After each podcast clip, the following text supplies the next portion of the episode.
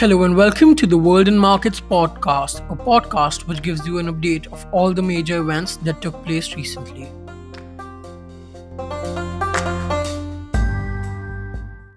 In today's podcast, we see how the RBI framework for offline retail payments could affect our lives. Here's a stunning fact for you. According to official government data, there are still some 25,000 villages in the country that don't have access to the internet. And in Arunachal Pradesh, for instance, there are still around 2,223 villages that don't have mobile or internet connectivity. It's quite remarkable, and it also means that financial inclusion will be a distant dream for people living in these parts of the country. They'll never get to use digital banking, they'll never have the chance to access UPI, and they'll never be able to transact seamlessly if they don't have ready cash at their disposal. And considering commerce is the bedrock of any community, the lack of payment infrastructure may be a sore point for people living in these areas.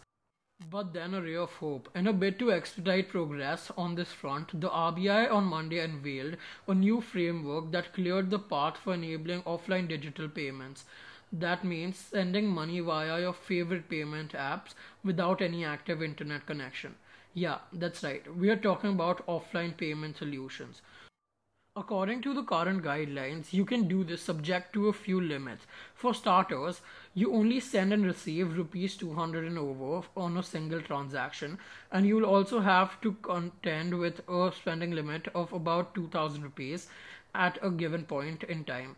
But perhaps the biggest bottleneck is that the limit can only be reset once again in the online mode with a, an additional factor authentication. So if you really have no access to the internet for long periods of time, this can be a bit of a bummer. However, having said that, it's still progress and there's no doubt that this will help more people to go digital.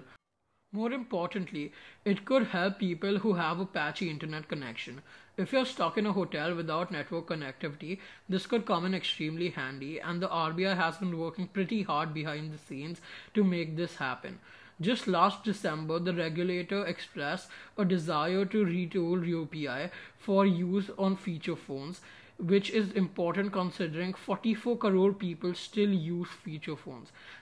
And they have also been conducting pilots in a bid to see how prospective solutions would work in real life settings. But how will this work? How does one enable offline transactions without access to the internet? Well, there are multiple companies working in conjunction with the RBI to facilitate offline payments. Take, for instance, Visa. A few months ago, Visa said that it would introduce a special card that would facilitate transactions in areas with little or no connectivity. These cards would likely act like a wallet with a preloaded amount. If you have the balance, you can transfer it over to another card without internet connectivity. However, if you don't have the money, then the transaction won't go through. Elsewhere, NPCI, National Payment Corporation of India, has dabbled with text messages to facilitate payments.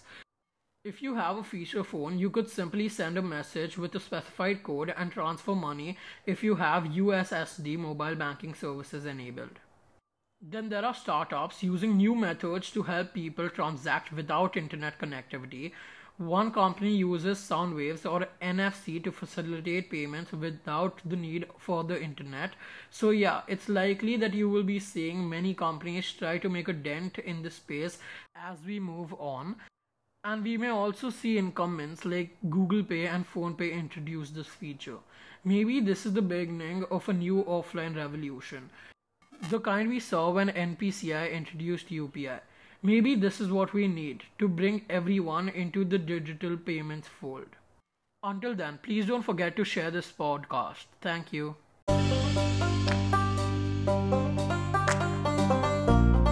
If you would like to keep a beam with the latest news of all global markets, be sure to subscribe to the World in Markets podcast.